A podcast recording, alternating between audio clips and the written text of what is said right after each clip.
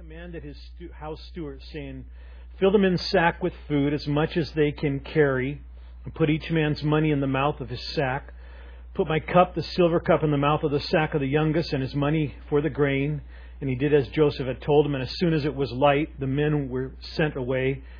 And they, with their donkeys, they had just gone out of the city and were not far off when Joseph said to the house steward, Up, follow the men, and when you overtake them, say to them, Why have you repaid evil for good? Is not this the one from which my Lord drinks, and which he indeed uses for divination? And you have done wrong in doing this. And so he overtook them and he spoke these words, and they said, Why does my Lord speak such words as these? Far be it from your servant to do such things. Behold, the money which we found in the mouth of our sacks we have brought back to you from the land of Canaan. And how then could we steal silver or gold from your Lord's house?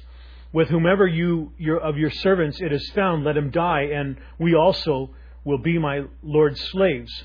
And he said, Now let it also be according to your words that he with whom it is found shall be my slave, and the rest of you shall be innocent. And then they hurried. Each man lowered his sack to the ground, and each man opened his sack. He searched, beginning with the oldest and ending with the youngest, and the cup was found in Benjamin's sack. And they tore their clothes, and with each man loaded his donkey. When each man loaded his donkey, they returned to the city. When Judah and his brothers came to Joseph's house, he was still there, and they fell to the ground before him. And Joseph said to them, What is this deed that you have done? Did you not know that such a man as I can indeed practice divination? And so Judah said, What can we say to my Lord? What can we speak, or how can we justify ourselves? God has found out the iniquity of our of your servant. Behold, we are the, my Lord's slaves, both we and the one in whose possession the cup has been found. But he said, Far be it from me to do this. The man in whose possession the cup has been found, he shall be slave. But as for you, go up in peace to your father's house. I can't think of uh, any individual today, there are probably a few, I'm sure, that doesn't want to change in some way. I think all of us do. Matter of fact, I think our world is almost um, obsessed with change in a negative way. Um, probably the most obvious is changing our looks. And uh, it's just everywhere you turn you know, do this to your body, do that to your body, uh, do this to your lips, ladies, right? You know, I mean, that, that whole thing of shooting stuff into your lips and, you know, makes them all perky and all, you know. So, you know, it's just, uh, sorry. Anyway, you know, or, uh, it's Botox is what it's called. Full. Okay, okay. Okay, perky, full, whatever. okay. Um, we want to change careers. We want to change homes. Um, but it's true. We are just obsessed with it. Interesting, you may not believe this or thought of this, but the Bible also puts forth that same challenge. Paul said to the Romans, writing to the Romans, Romans 12:2, "Be ye, you know the word, transformed." So it is there, isn't it? It's clear that we are to change. And there is though a major difference though between what the world says about change and the Lord. The world is always speaking mostly about outward change, and the source is self, where the, the Lord is always talking about the inward person, and of course, He is the source. And as we'll see, as Joseph now reveals himself to his brothers, we see this picture of transformation as seen in his, his brothers. Once their lives were filled with bitterness, think about it. Their, their lives were filled with themselves. They hated Joseph for he was favored as a young boy, so they sold him off. They went so far as to lie to their father, saying that he had been killed and allowed their father to live then for 20 years plus with that lie. And so you, we could say they were, they were cold, they were indifferent, they were self centered, they were people in need of change. Um, but being tested by Joseph, and we'll see one more test this morning, what we just read, um, we see then that these are very different uh, brothers now, very different men now. Their jealousy and hatred seems to be all gone. They show love for their father where before they had not shown love. They are humble, and now they're they're mindful of more than just themselves. And so again this morning we have a beautiful picture. As last week we had this picture of the brothers um, coming uh, to Joseph it's a picture of you and I coming to God in prayer. Here's this beautiful picture this morning that a life can change, and that's what Jesus offers. And so it's another great lesson for you and I. Now, as we come to 44, Joseph and his brothers had just finished this second meeting, and as he gets ready to send them back to their father with the needed food, he'll put them through another test. And remember, it's not out of anger, it's not out of revenge, he's not being uh, hateful. He truly is a man of God, um, um, but he wants to know, and he needs to know, have they really uh, changed? Are they different? And and and he has his he has his silver cup then uh, placed in Benjamin's bag, and as we'll see, their reaction to Benjamin. Remember, he's the youngest. He was the favored now that Jacob uh, for Jacob. Now that Jacob thinks Joseph is gone, and he's able to see if they changed, or would they then treat Benjamin the same as they had treated him when they discover, you know, here he is, the youngest one, and look what you've done. And so it's going to be a great thing for him to find out. Now, the cup of divination is an interesting thing. And hopefully a little radar went off in your head because it seems to be that divination and walking with the Lord contradict each other. And they do. It was a tool that leaders in these days used, the Egyptians and other nations would use, to really discern direction. And so, um, what they would do is they'd put a liquid, like probably some water or wine, into their cup. Then they would float maybe oil or herbs or seeds on top. And depending what they did, they would get their direction. Now, I don't recommend you do that. I guess it's, I've never had this done. I don't know anything about it, but it's kind of probably like the thing where they read tea leaves type thing stuff, you know, type of junk. And if it, it if there is anything behind it, God isn't behind it. Okay? I'm not sure if there's anything behind it other than hocus pocus, but if there's anything behind it, darkness is behind it and the enemy is behind it, not God. And so it wasn't that Joseph now was resorting to divination, but he's playing the part of an Egyptian. I don't think for one minute he relied on this. The Lord spoke to Joseph. The Lord is leading Joseph, as you'll see. Um, but he wants to learn where his brothers are at, so he's coming across that he's an Egyptian, and they have no clue, of course, who he is. And so he sends them on their way, and as soon as uh, he can, they are overtaken by his officials, and he learned, they learn, the brothers learn that they think, Joseph thinks that he, you have stolen my cup. And the brothers are shocked. They can't believe it. Mentioning how they had returned the money from the first time to show they're honest. And of course, they are innocent as Joseph is setting them up to test them. And they are so convinced of their innocence, you notice, that they say, if it is found among us, verse 10, then Take that man's life and put it to death, and the rest of us will be your slaves. That's pretty convincing that we do not believe it's among us. And so, searching their sacks, of course, it was found right where it had been put in Benjamin's sack. And it was all the brothers could do, verse 13. They tear their clothes. You and I wouldn't do that today, but that was an act of a great anguish. You know, can you just, um, it would be like, I, I, this is a horrible example, but I'll use it, okay? Because I'm known to do that.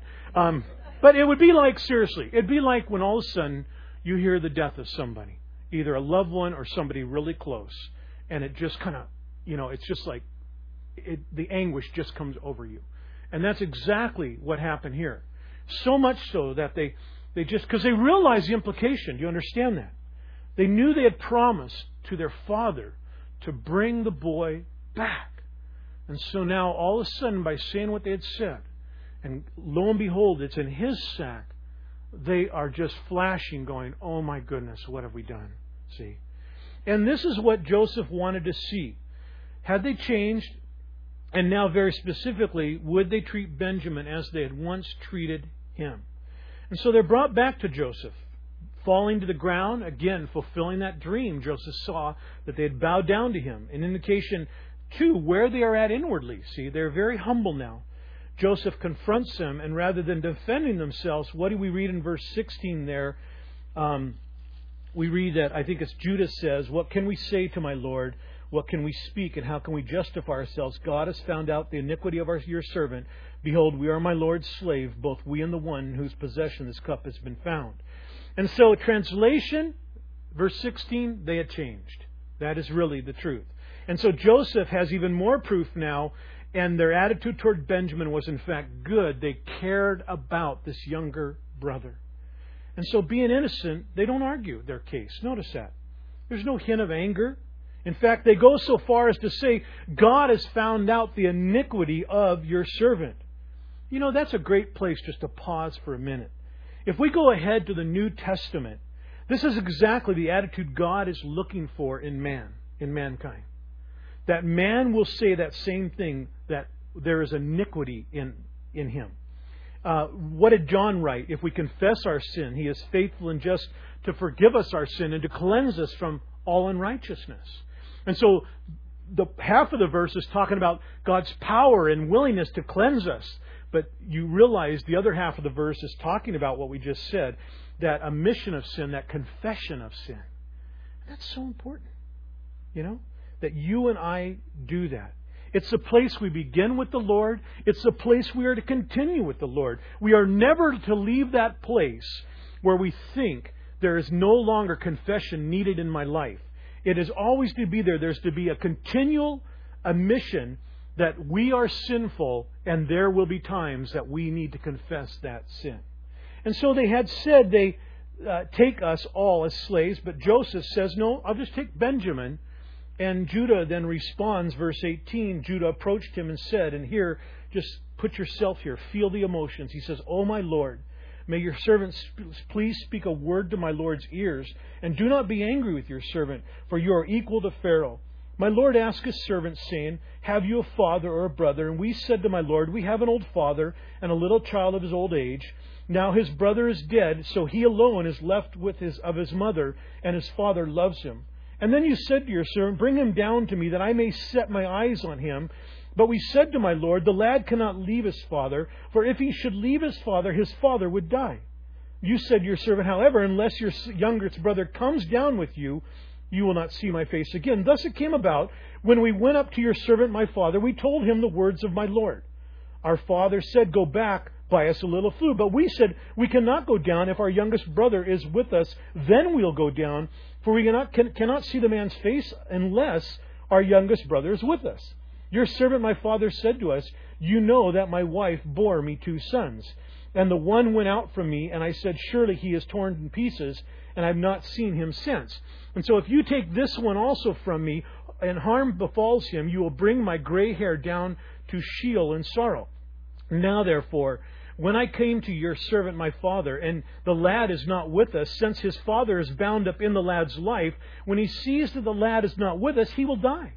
And thus your servant will bring the gray hair of your servant our father down to Sheol in sorrow. For your servant became surety for the lad to my father, saying, If I do not bring him back to you, then let me bear the blame before my father forever. Now, therefore, please, let your servant remain instead of the lad a slave to my Lord, and let the lad go up with my brothers. For how shall I go to my father if the lad is not with me, for fear I should see the evil that would overtake my father? And so, um, Joseph has all the proof then that he needs that these guys have changed. The first thing, look at this, is he, it seems they could have continued home. And it really does. That they were free to go and they could have just let Benjamin be taken back. But they didn't do that. That's a great indication of where they're at. Second, they, they then have compassion for Benjamin. So they're not going to just go home. They're going to go back and do all they can so that Benjamin can come back with them. Third, where once they had despised their father, remember what they did to Joseph, how they lied about it. Now they, they show nothing but great love and concern for their father. And then fourth, and you've got to love this, Judah, who was now speaking for the group, Judah had been the one uh, in the first place who said, let's not kill him, but let's make a buck off him, and sold him. And, and, and now he's willing to exchange his own life for his brother's life. And so, amazing what has taken place. And Judah's words here, I, I'm sure you they hit you there. They're really something uh, that we should note carefully in verse 16 and, and, and on when he's just talking the way he's talking. The German scholar Leupold once said, One of the manliest, most straightforward speeches ever delivered by any man, depth and feeling and sincerity of purpose, it stands unexcelled, what he said of what we just read.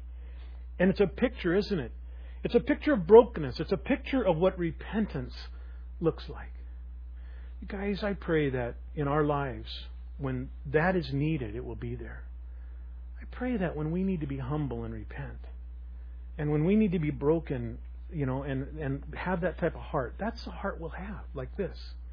And so Joseph, he probed the brothers, and he, and he saw that what was in their hearts now was good.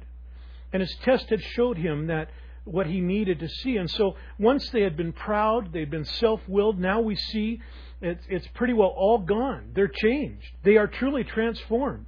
And, and they're truly different men now, where there's this humility, there's submissiveness, with Judah going so far again as to saying, you know, take my freedom, take my life, that Benjamin can go free. And so that leads then into 45. Then Joseph could not control himself before all those who stood before him, and he cried out, Have everyone go out of me. And he would have said that in Egypt, Egyptian language. They, they wouldn't have known what they just said. All they would know is he just said something, and everybody else, everybody's clearing out of the room. And so, have everyone go out from me. So there was no man with him when Joseph made him himself known to his brothers. He wept so loudly that the Egyptians heard it, and the household of Pharaoh heard of it. And then Joseph said to his brothers, Here it is, I am Joseph. Is my father still alive? But his brothers could not answer him, for they were dismayed at his presence. Then Joseph said to his brothers, Please come closer to me. And they came closer, and, and he said, I am your brother Joseph, whom you sold into Egypt. And so, to say what a moment is an understatement, isn't it? Can you imagine uh, this moment? Years had passed. Joseph had been through much. The brothers had been living with this guilt, as we saw last week, for so long. And now Joseph comes and can contain it no longer. He has all the evidence he needs that these are, these are changed men. And he says to them, I am Joseph. One author said it was like a lightning bolt hitting a person. So were the words to the brothers, I am Joseph. So much so, verse 3, that it says his brothers could not answer him, for they were dismayed at his presence. No doubt. You know, they thought they were seeing a ghost. You know, like, you know, you could just imagine. I looked up the word dismay. It means to be alarmed, to be tremble inwardly, to be terrified or troubled. They were stunned, in other words. You get the impression at first, and remember, Joseph would look very differently. Years have passed. The Egyptians would shave all their head, at least. They would wear incredible head garb as a ruler. They would have eye makeup on, everything, right? And so that's why I think he says, come closer. And as they came closer, you know, they realized it's him, you know. And you can imagine thinking he was dead now, having him before them to learn that he was a ruler and they had betrayed him. They had to wonder had this been a trap? Are the ends of our life now near?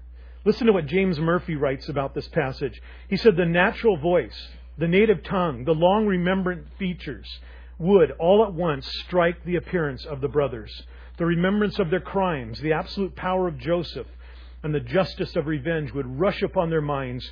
No wonder they were silent and troubled at his presence. And with those words, what does he say, verse 4? I'm your brother Joseph, whom you sold into Egypt. Now there was no doubt.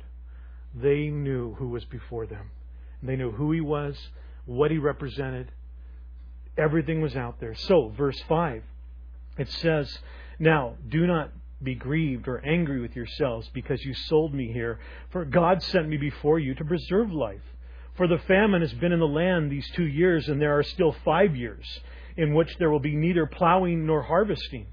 God sent me before you to preserve you, uh, preserve for you a remnant in the earth, and to keep you alive by a great deliverance.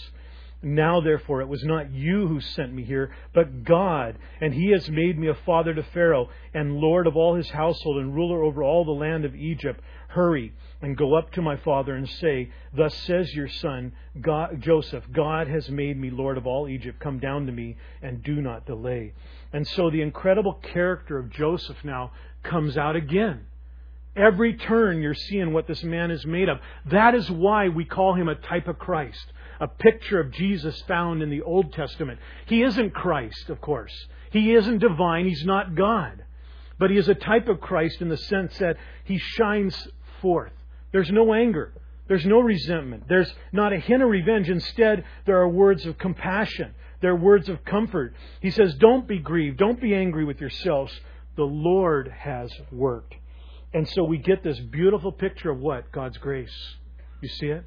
It is an incredible picture of God's grace. As this is what Joseph now shows his brothers.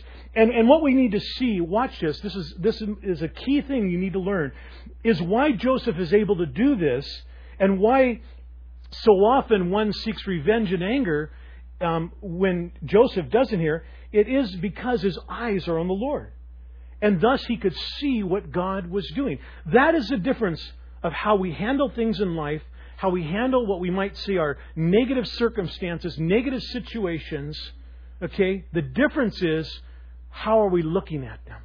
And if we only look at them through our own eyes and our own perspective, then every time we will look at the wrong way and there will be no grace.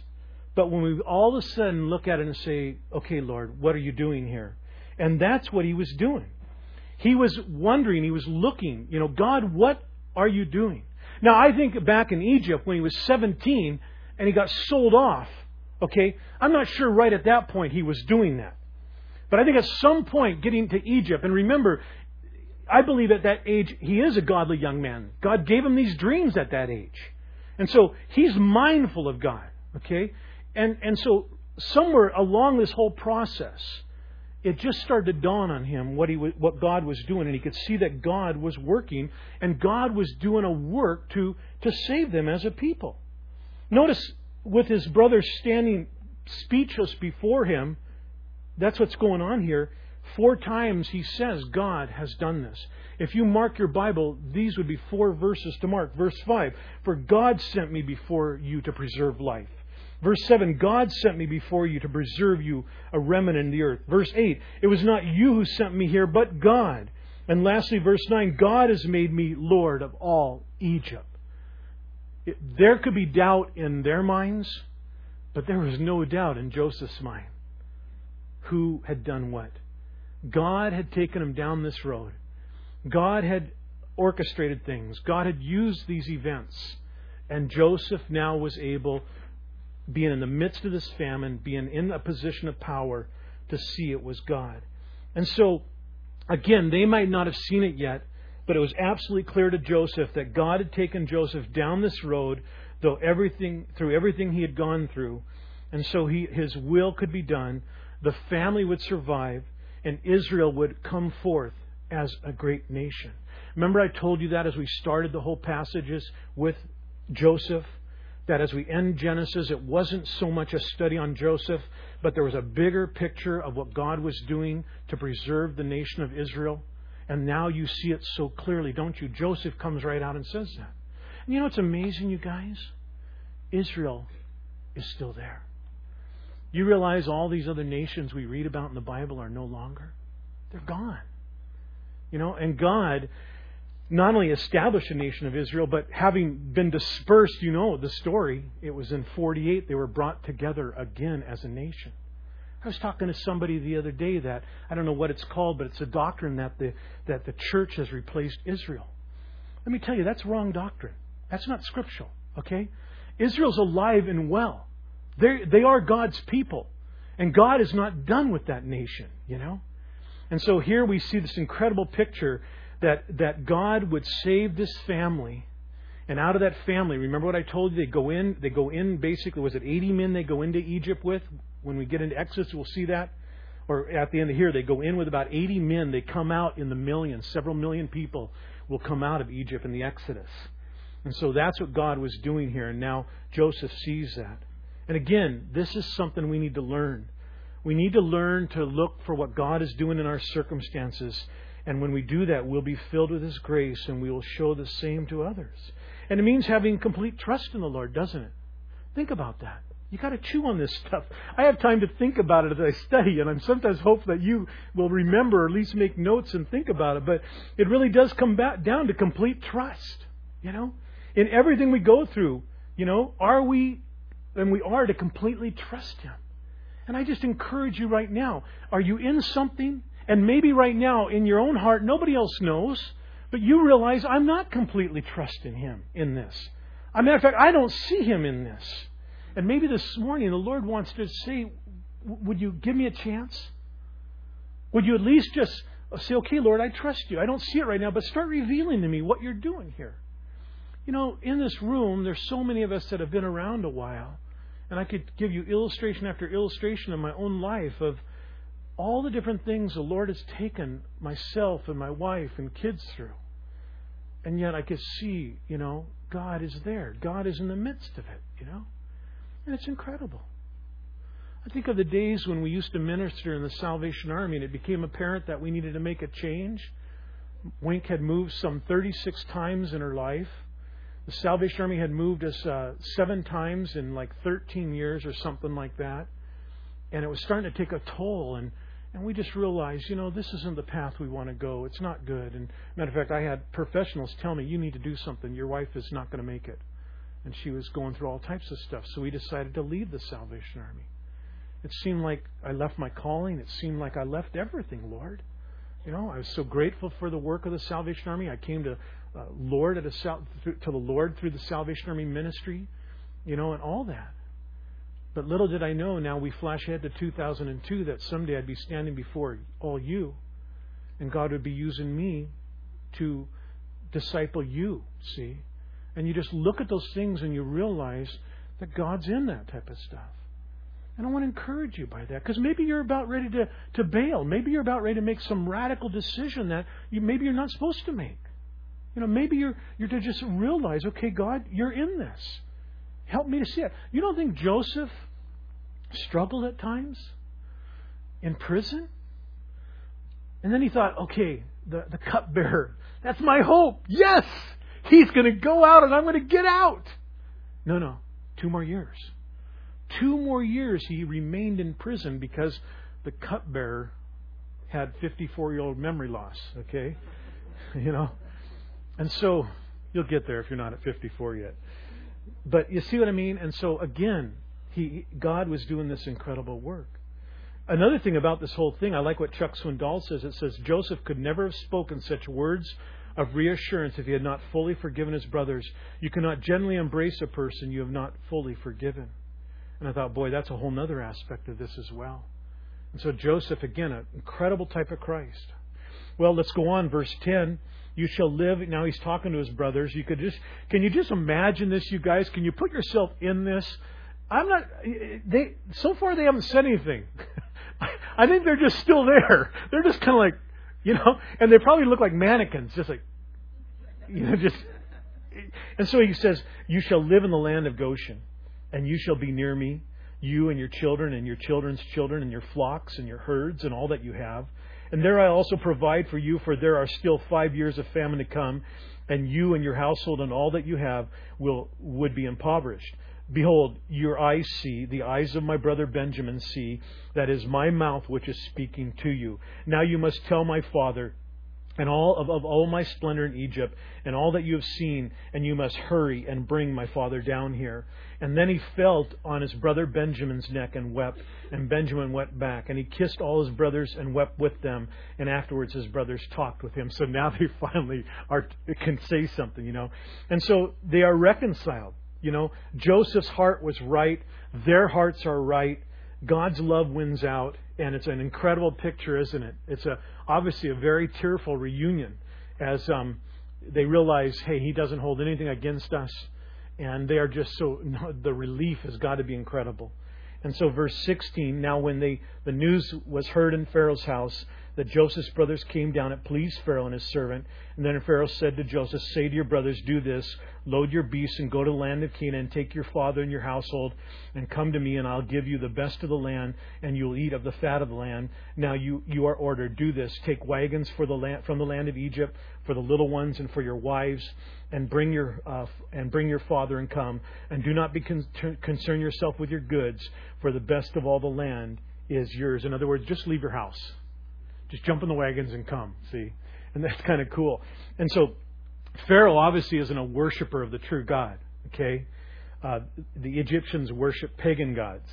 But he is wise enough, okay, give him this much credit, to know what Joseph had done for him and his country.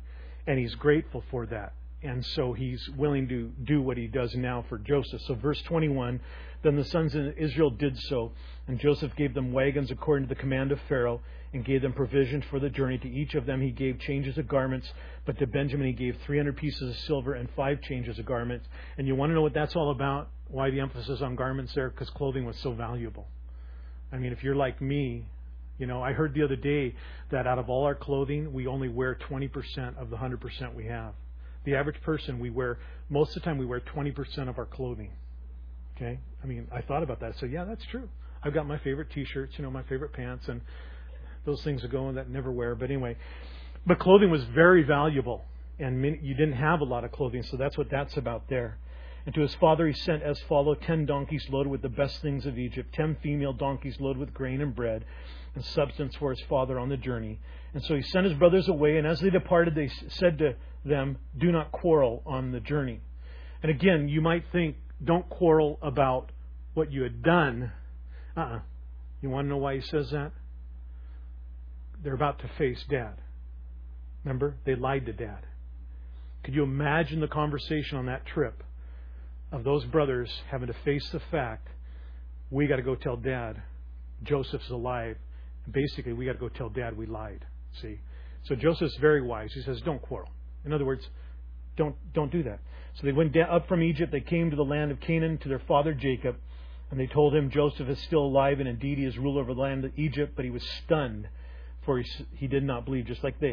And when they told him all the words that he had spoken to them, and when he saw the wagons that Joseph had sent to carry him, the spirit of their father revived. And then Israel said, It is enough. My son Joseph is still alive. I'll go and see before I die. It's almost like if he, I could picture him in one of those those great big Bedouin tents you see when you go to Israel. They're these massive black tents, take up as much space as this room, you know, and you could just see Joseph, Jacob's in there, and the brothers go in and try to tell him, and you know, finally they say, "Come on out," and so they come out, and as he as he comes out, there's all the wagons and everything, you know, and probably decorated like Egyptian wagons or whatever. And then he knew, okay, good. Either they ripped off Egypt or what they're saying is true, okay? And of course, he knew it was true.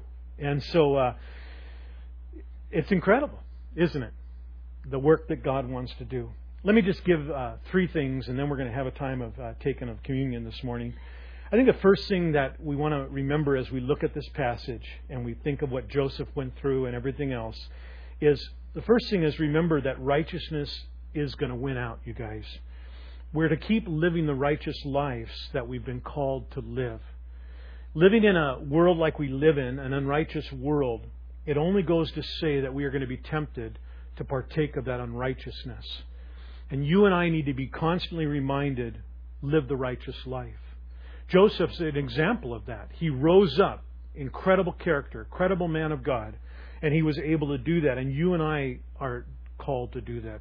We're called to a, a higher way of living, not a not a privileged way in a sense of a uh, to we rub our noses uh, or rub other people's noses in it. That would be the wrong attitude but we're called to a, a different way of life. And the thing that is about this, we have to understand, is the Lord gives us the means then to live that life.